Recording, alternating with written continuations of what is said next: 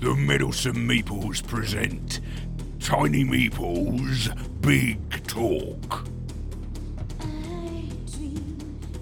Welcome to Tiny Meeple's Big Talk. And since we have such a important topic to talk about this time, I'm not joined by Matt. Um, I'm joined by this Federation bounty hunter who um, has come to talk about it with us instead. And our question this week, we wanted to get a little bit more into the serious issues. And it doesn't get much bigger than this. No, uh, ones that are very much affecting people such as yourself who live in space, I assume. Mhm. Um, and you also are trapped between two genres as well, which is, well, not genre, two franchises. I imagine that must be a very difficult life. So You've our- got no idea, man. no idea. It'll be better once we settle this question. Now, this here is our Star Destroyer, and here is, well, you might not be able to see it, it's the Enterprise E Sovereign class. And our question NCC 1701. E. E. Yes, it does have a letter after it. I know Scotty This hates time that. there is a. yeah. Right. So uh, basically, our question is, what would win between these two things? Because um, often, the, well, the, the two really the mo- the most well known sci-fi genres, basically, aren't they? Not genres, uh, franchises. Uh, Star Trek and Star Wars, and these are very iconic ships from it: the Enterprise and the Star Destroyer. Uh, we didn't really think of the, the Millennium Falcon. That's a different deal altogether. He's just kind of doing his own thing. So, like he, He's wa- just joining us. He's- Well- I had to borrow the Falcon to get here for this recording. well, he was he was here, but now he's just gone. He's gone um, smuggling something somewhere. So that's his part of the story done. Mhm. But when you're actually thinking about firepower, There goes my ride. And, yeah, it's stuck here now. Um, yeah, and basically combat ability. It's actually just so happens that these ended up being slightly to scale. Um, so we have the massive Star Destroyer here, and which game was that from? Um, That's from Imper- Imperial Assault. No, sorry, it's from Armada. Armada. Star Wars So Armada. this is from Star Wars Armada, the game. So it's on its little base that's got little things that you can set down there. And this Sovereign class is from Star Trek Fleet Captains. So we've managed to actually get little models from two different games just to represent the epic battle that's going on, and they're being watched by our Lord Cthulhu, who presumably is making this happen. So Well, he controls everything. I mean, yeah, Palpatine thinks he channels the Force. That's all I can say. yeah. All right. So This what- is a happy coincidence in scale, isn't it? Because these aren't designed to be in scale. The Enterprise is actually meant to be 685 meters long, Mhm. whereas the Imperial Star Destroyer is over 1600 meters long. So it's about two and a half times the size. So it, it gives a, a nice demonstration there of the different scale. Mm, yeah. Do you think I should reveal to the audience my secret identity? I just dread to think what else you've got under that helmet. So yeah, yeah, try. yeah, let them know. Brody looks scared. It is Oh. I, viewers. So this is what your other job is. You all, thought, you all thought I was a, a mor- moral Mandalorian, didn't you? Mandalorian. Oh right. Okay. Well, In some my kind of bounty hunter. Mandalorian that joined Starfleet, gave up his bounty hunter ways, but not the helmet. I think really, before we go any further, we should just take one moment to address the fact that there are Star Wars fanboys out there and Star Trek fanboys, and no matter which one we say, the other group are gonna disagree with us and probably come on to complain. To you people, I say this: get a life. I'm wearing a Star Trek uniform, so I can say that. I was just going to point that out, but yeah. Now, I don't um, think people are going to get annoyed. They're going to be very fair and even-handed with it. personally, I don't feel like I have a horse in this race because I'm a huge fan of Star Wars. I'm a huge fan of Star Trek. I mean, I, you walk around my house, it's full of Star Trek and Star Wars memorabilia. Um, I l- really do love both. I cosplay in both Starfleet outfits and Star Wars outfits At the same time. Yeah, in fact, This was me when I went to see Star Wars: The Force Awakens in Leicester Square with, with a, a couple of friends. Had the lightsaber as well, didn't you? Yeah. so I am very heavily invested in both franchises. So my opinions aren't Yeah, based so get on a life, you lot. yeah. so my opinions aren't based on either one or the other with with bias. Yeah, I, I wasn't too bothered about which one would win. Um, I just wanted to actually be able to do the research Mm. finally because I've often thought about it. Um, well, y- years ago, because you kind of get these different um, like well people just kind of think about it in different ways and there's like what are phasers and what are turbo lasers stuff like that and kind of what is the size difference between them as well Mm. And with it being the two main kind of franchises and yet they are so different Mm. um, it's just interesting to compare them both but And it is one of those debates that does crop up, no matter how often you you discuss it. mm, It is something that does crop up regularly. But it's good to put, as you say, do some research and put some facts into this. but it's not actually Star Wars versus Star Trek it is No, it's this Star Destroyer ship. versus this Sovereign class I mean, people say that you know Vader could come across and force choke everybody, but then Q could snap his fingers and change the whole game again. yeah so if it's Q was just- on their side yeah. but, yeah So it's just uh, two ships having a battle that we're debating here, isn't it? yes And how that could go. Now, I did some research, mm-hmm. and I was quite surprised when I ran some of the figures here. yeah Okay, I'll I'll be honest. My initial thought when um, you suggested this as a discussion for the show mm-hmm. was that the Enterprise would wreck it. He would, Mm. with its superior technology, the Enterprise would wreck a Star Destroyer. yeah Then I ran some numbers, and. I was a little bit surprised by what I found. I was a bit surprised as well because I thought something similar. I thought it'd be far. I thought the Enterprise would have the advantage by a long way, but I wanted to kind of check that Mm. and see why it would and like by how far things like that. Um, one of the first things about these ships is that they are designed for very different things. Yes. Now, the Enterprise, classically, it's always been an exploring vessel. Mhm. If we were using this one, the Enterprise D, then it would be a little bit different again because this one's very much like an exploring one, Mhm. and well, it kind of goes in battles, but that's not the main thing about it, is it? I mean, it's got been in a lots lot of- of battles, hasn't it, it's got years? lots of but- schools on it, and like people been hanging around the holodecks Yeah. and stuff like that, and nice gardens inside and bars and stuff. So this is like a big city. Whereas the Sovereign class, a little bit later on, they were thinking about fighting the Borg when they built Mm. this, weren't they? So this is a bit more of a, a battleship. So if we were thinking which ship would go against a Star Destroyer, this one would be kind of still very thematic. the most suitable but one, yeah, really. but given the Federation like its best chance of like what it would send, basically. So that that was why I thought of that one. But the Star Destroyer. Now this again, it isn't so much for fighting against diff, um, different ships. This one is more about kind of dominating a planetary system and Yeah, like it's- suppressing a planet, launching Tie fighters, stuff like Yeah. that.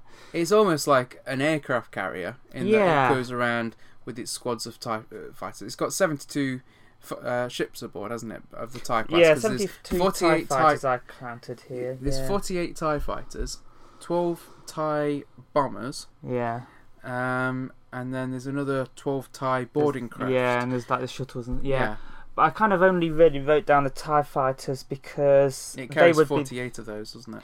they would be the ones that were fighting that would be fighting a dogfight, Yeah. basically, against the Enterprise. The other stuff would be a little bit more if it was to kind of go and invade a planet. Although the bombers would probably be used for a bombing run against the Enterprise. Yeah, there could be. I just think the Enterprise is a little bit too nippy for that to be too effective. I think But- they are definitely slower. But this is another thing that really surprised me. Now, I ran some numbers here Mm. on the speed of ship travel between the two universes. Uh, because I thought, again, the Enterprise is just going to be so much faster because it's got warp drive. Not so. Wow, hyperdrive is flipping fast. Isn't Yes, this is it. Coruscant to Alderaan Hmm. though no one needs to visit Alderaan anymore. Oh, Uh, too soon. 5,000 light years. Mm-hmm. It took them 16 hours. Right. 625 light years per hour.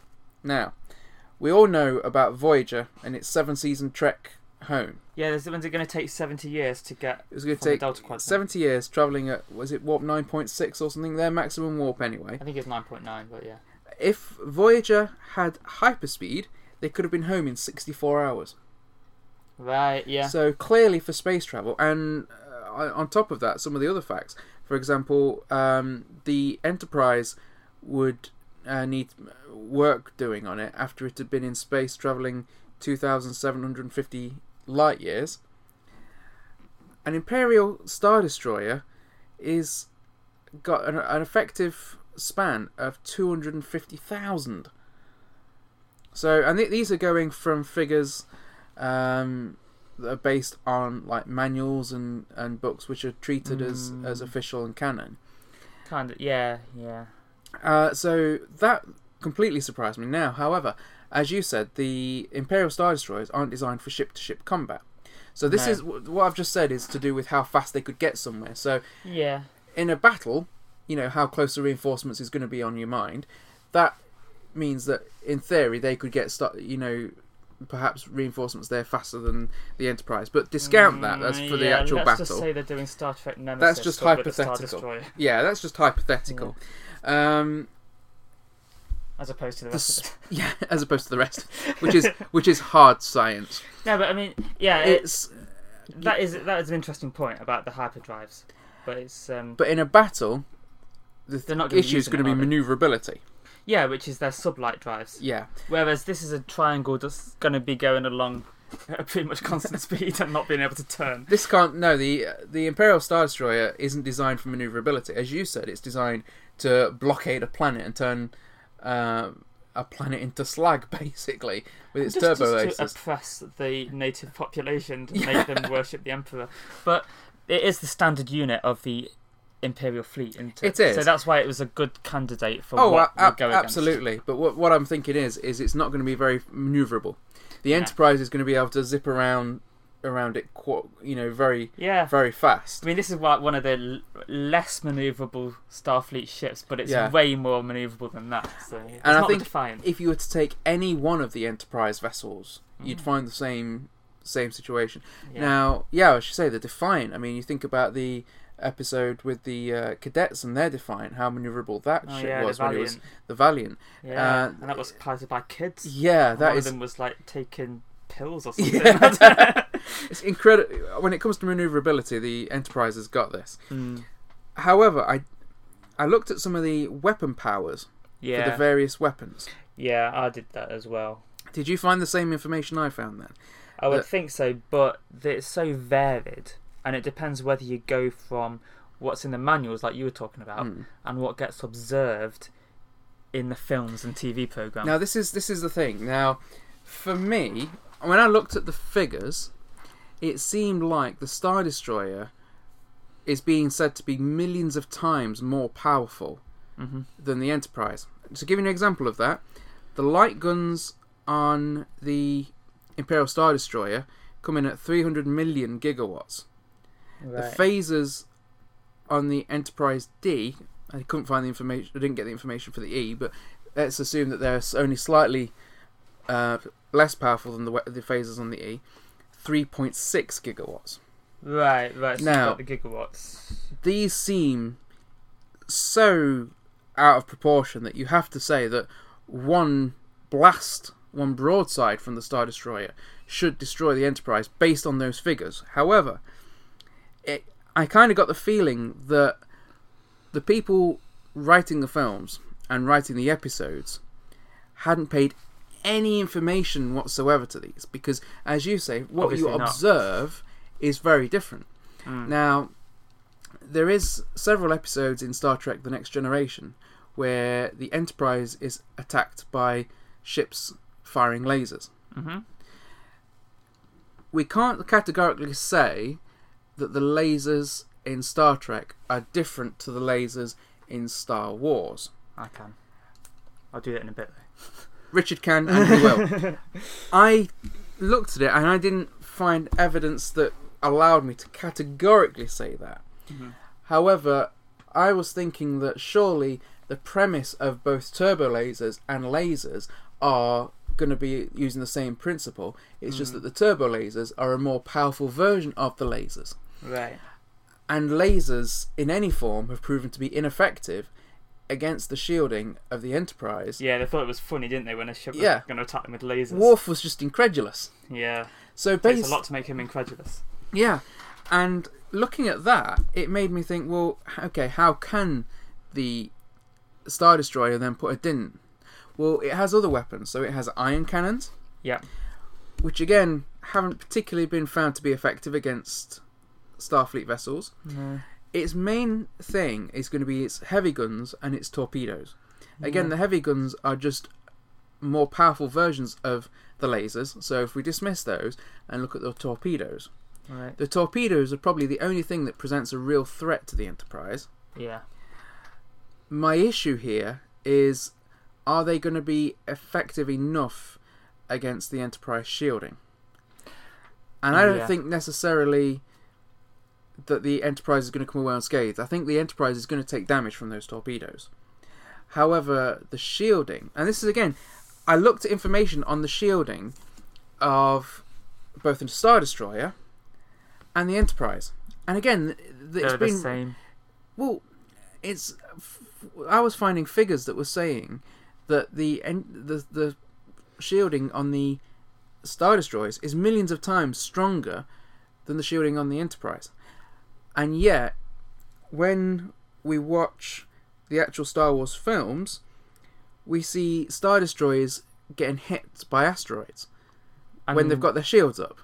Yeah. Whereas the navig- the deflector array on the Enterprise would have just got that out of the way. Not a massive asteroid. I think the deflector array is mainly for particles, isn't it? That would kind of put us It- into them.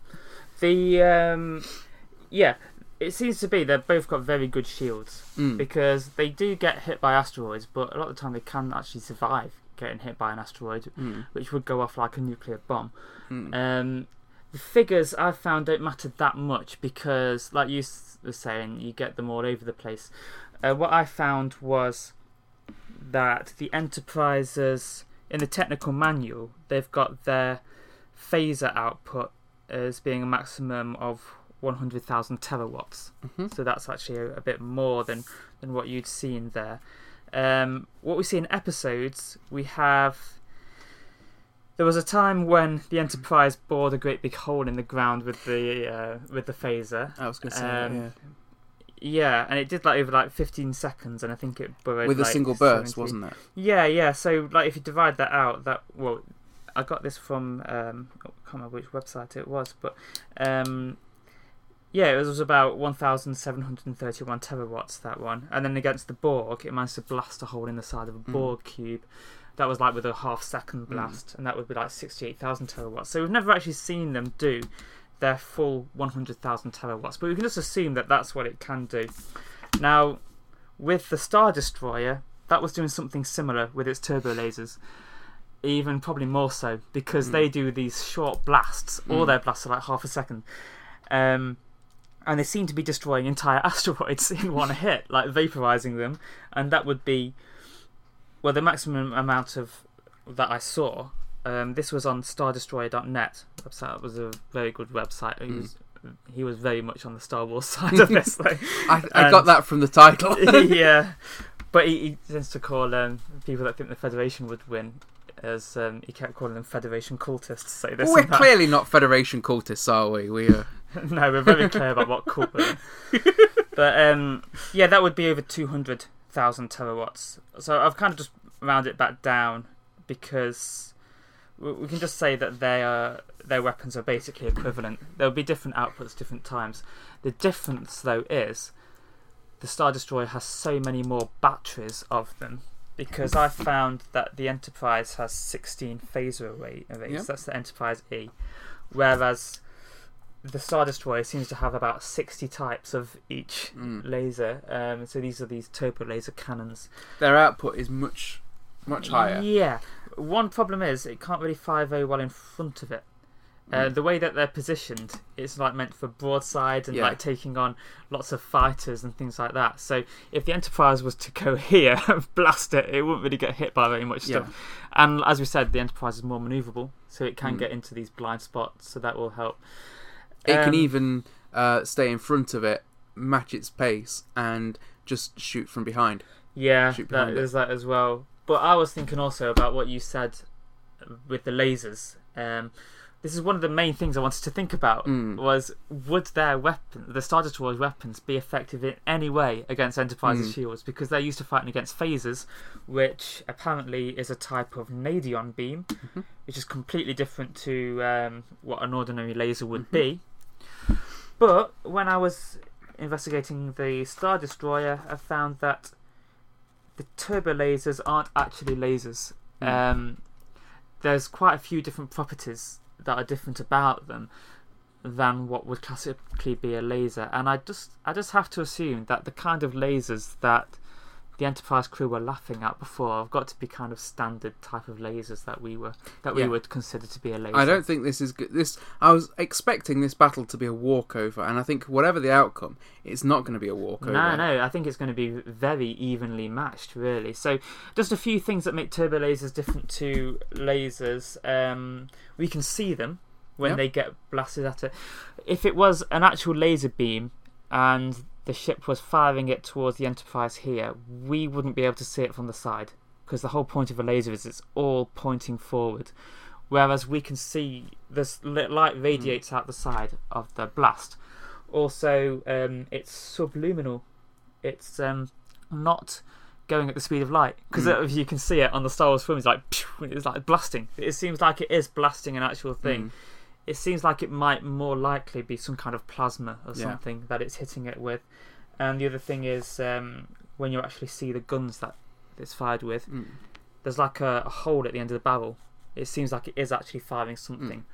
Whereas if it was a laser, it'd be a, a lens. Yeah. So um, it seems like maybe at first the en- no, I don't. I don't think the Enterprise crew would be fooled by any of this. Um, just because it's called a laser, a turbo laser. I mean, that's just a name for it. It's not what we would expect as to be a laser. It's just the name. Like the Death Star isn't a star. Um, their weapons, I think, would be able to do damage to the Enterprise. I think we have to say that yes, they would. Well, how effective though? That's is that's the question, and the tactics that are going to be used here. Because as we say, if the Enterprise was to approach it side on and get broadsided, the Enterprise could be in serious trouble. But the Enterprise, with its maneuverability, can stay out. yeah. Out. However, we have to also consider here the range of the weapons.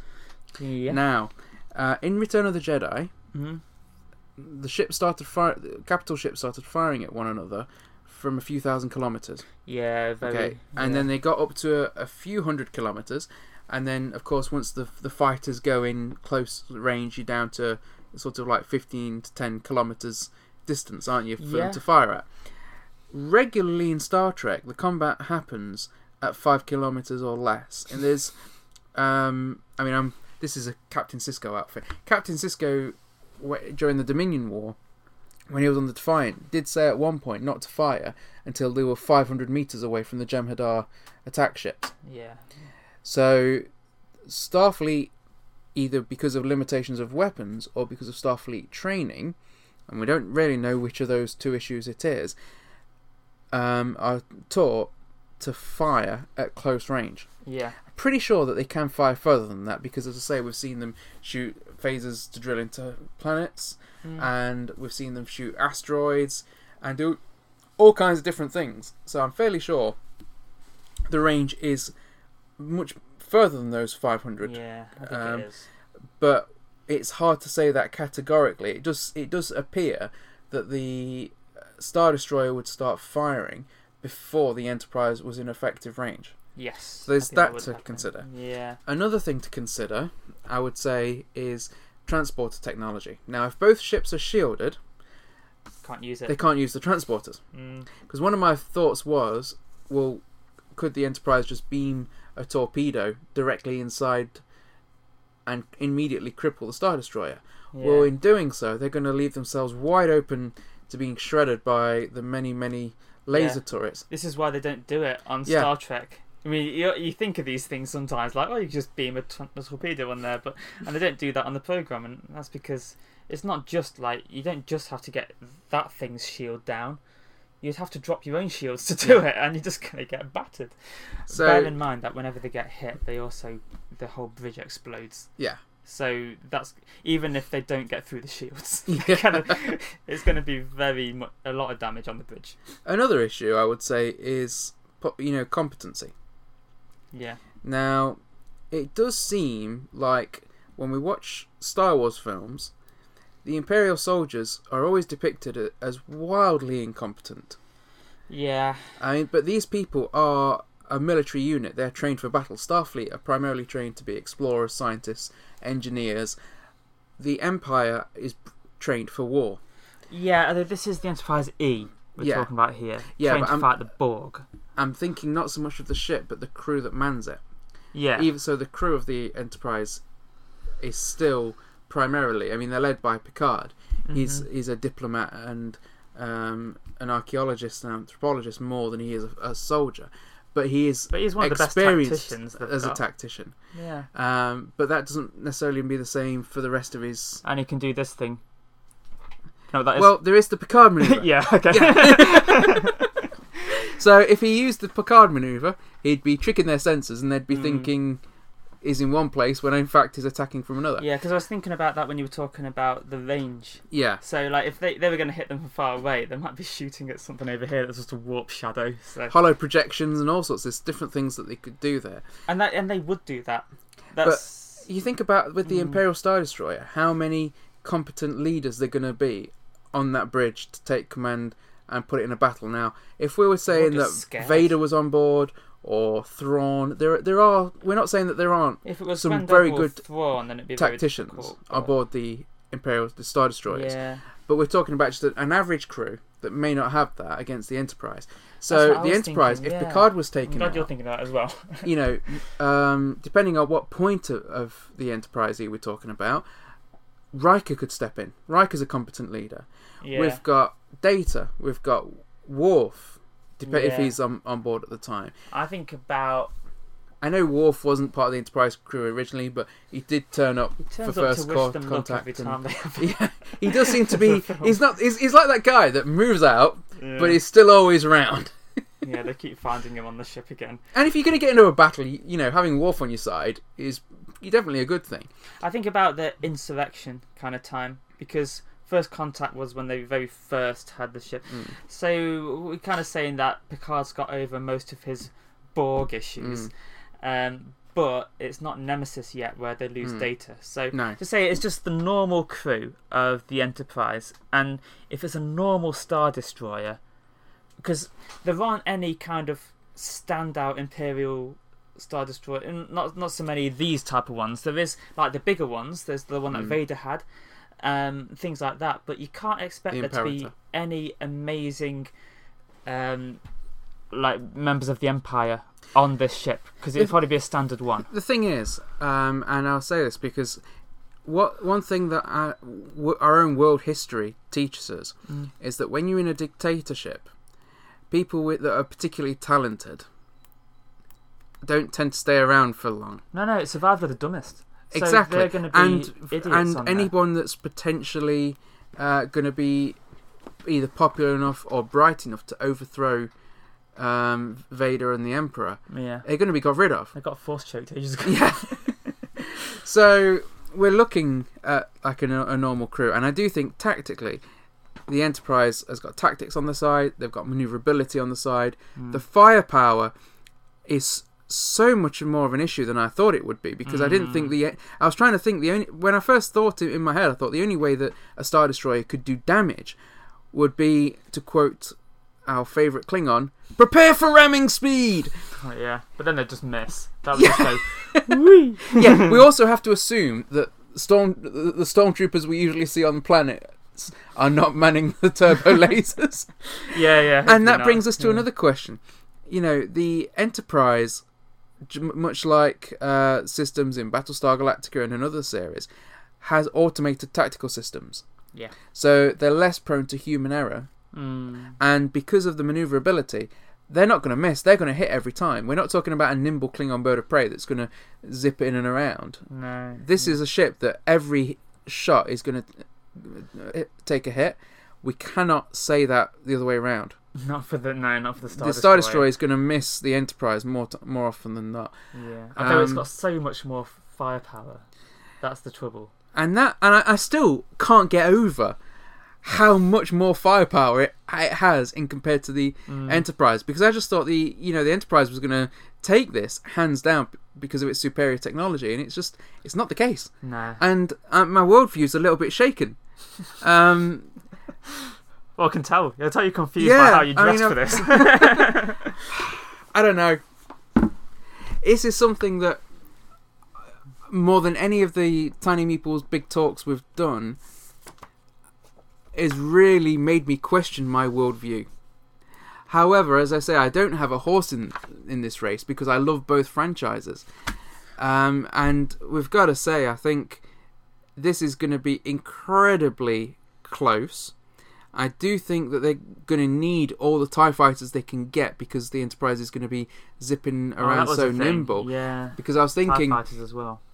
the Enterprise needs to stay either at the front or rear of the Star Destroyer. Mm. So the uh, Star Destroyer needs to flood that area with ships. Now the phasers on the phaser turrets on the uh, on the Enterprise E should be able to pick out the Tie fighters pretty easily, yeah. but the the bombers are still going to pack a punch Yeah, before they, they hit. Yeah. Now with with Worf or Data at the at the weapons controls, those ships aren't going to be around for long. No.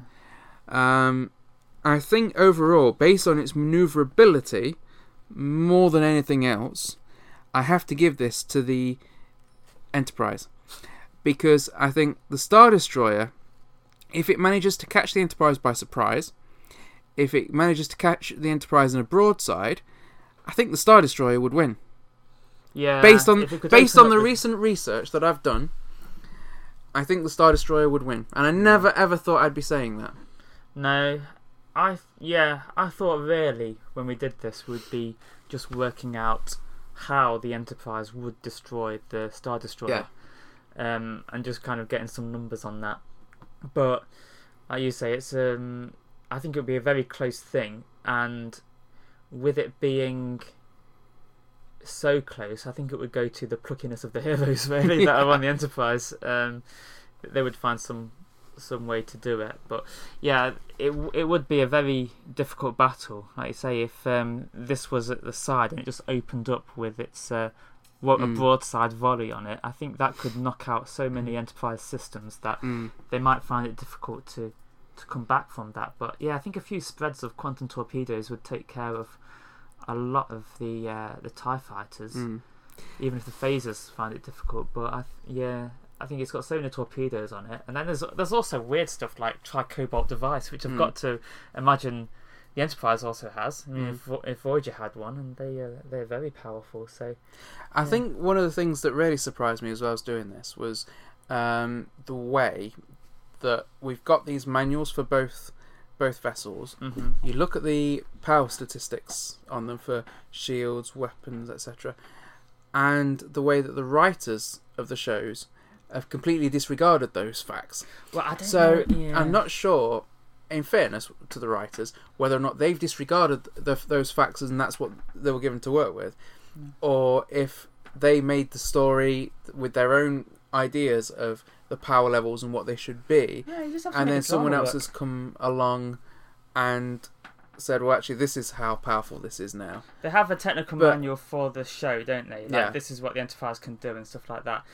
But if it's going to make a good story, then they can just take poetic license. Well, yeah, because ultimately, all this is it just it just needs to be a good story because it can be so it could stick so closely to the uh, technical specs that they've got, mm. and it just be like a terrible story, and then the show gets cancelled. Then what was that all about? Yeah. So, um, but this this is a problem I have with some of these like learning like all the stats about it. I wanted to keep it a little bit loose. Yeah. That's why I haven't tied it down to very um, particular numbers. One problems I've always had is about the torpedoes, like photon torpedoes and quantum torpedoes.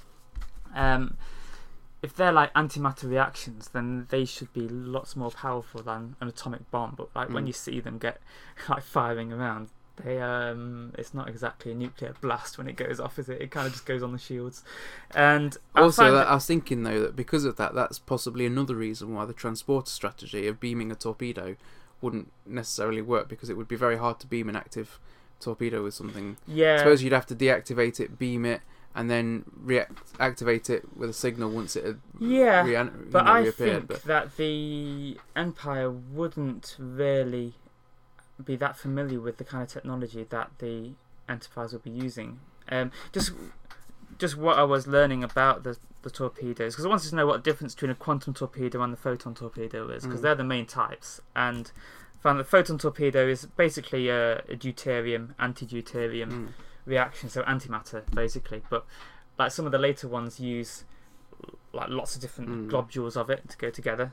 I thought that was quite interesting. But the quantum torpedo actually extracts energy from a zero point vacuum by twisting a membrane in 11 dimensional space time, which I thought was amazing because that is M theory basically, and um, so that's basically one of the main like cosmological theories at the moment, and it turns out it's true because if it wasn't true, then the quantum It- torpedoes wouldn't work. So yeah, because science. yeah, um, one other thing that I thought. Now, in Star Wars, we saw star destroyers being shot out of orbit by ion cannons oh yeah, yeah. defending the planet. Now, I would think if you're a ship in space, Mhm. being hit by a stationary ion cannon on a planet is pretty embarrassing. And I think that They're really used to attests to, the maneuverability. it really attests to the maneuverability yeah. issues of the Star Destroyer. And then I start to think, well, with the modifications to the deflector array, array, the Enterprise could project its own ion cannon yeah, from the deflector. Because wasn't uh, Riker going to do that when Picard was Locutus? He was going to do something with it anyway. Yeah, and I think that's another uh, very viable tactic that the Enterprise could do. And again, to some extent, that's going to take a little bit of time to prepare. But you know, they've got so many skilled engineers that while the rest of them are fighting the, the Borg, one of them could be working on on And the captain could give them less time than they actually need to do it, and Yeah. they'll do it. So- because that's how life works in space. yeah. So yeah, I thought it was very. Um, I thought it was interesting research to do, um, and I was surprised, similar to to what you were as well. So basically, I think it would be a lot more close than most people have thought, Mm. and I just hope this gets people to reevaluate their assumptions yep, could, about Star Wars and Star Trek. it could definitely go either way quite Mm. easily. Um, I still think the Enterprise would win based on its maneuverability and its ability to get into those more blind spots. but they'll have to try harder than we thought they would. Oh yeah, yeah. So this is Richard, and I am Captain Fett. Thank you for joining us. Farewell, Quester. To find out about other productions by the Middleton Meeples, then check out our channel or rendezvous with us at middletonmeeples.com. Until next time, Quester, farewell and keep thine axe sharp.